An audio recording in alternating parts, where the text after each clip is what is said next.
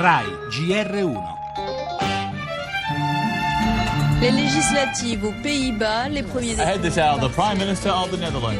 Partido Liberal del primer ministro Mark Rutte habría ganado las elecciones celebradas. Il voto in Olanda vincono i liberali del premier Mark Rutte, non sfonda la destra xenofoba e populista di Wilders.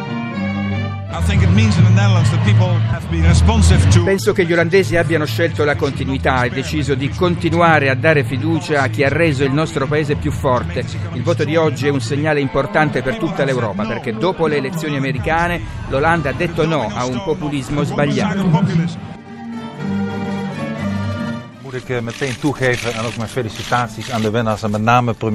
Mi congratulo con il Premier Rutte, ma non mi ha fatto fuori. Abbiamo guadagnato seggi e portato temi come l'identità, il pericolo islamico, la difesa della cittadinanza nell'agenda di governo. Prima erano un tabù. Io non vado alle poltrone, ma a difendere il mio paese. Questo risultato è comunque un successo. Het resultaat om eh, trots op te zijn.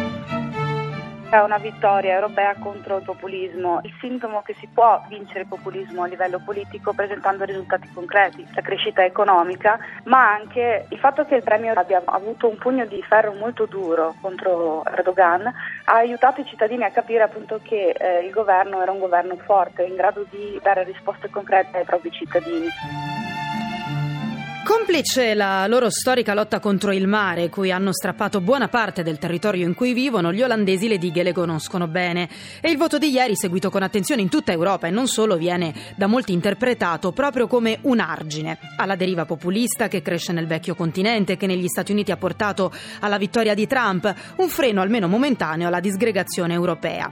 Anche se il successo del liberale Rutte sul leader di ultradestra Wilders, li abbiamo sentiti entrambi, non è stata poi così schiacciante, è questa la chiave di lettura con cui oggi vengono letti i risultati delle elezioni olandesi. Alcuni gol dell'attuale governo hanno certamente giocato un ruolo importante. Abbiamo sentito Eleonora Poli dell'Istituto Affari Internazionali, ma per l'Europa non è ancora una vittoria definitiva. Ora si guarda infatti alle prossime partite, il voto d'autunno in Germania e poi quello più cruciale e imminente, le presidenziali di aprile in Francia. Le altre notizie nel giornale, la politica. Inchiesta Consip. Non passa la mozione di sfiducia al ministro Lotti. E intanto Renzi contrattacca, querelerò annuncia chi mi insulta. L'economia, migliorano i dati americani e la Fed alza i tassi.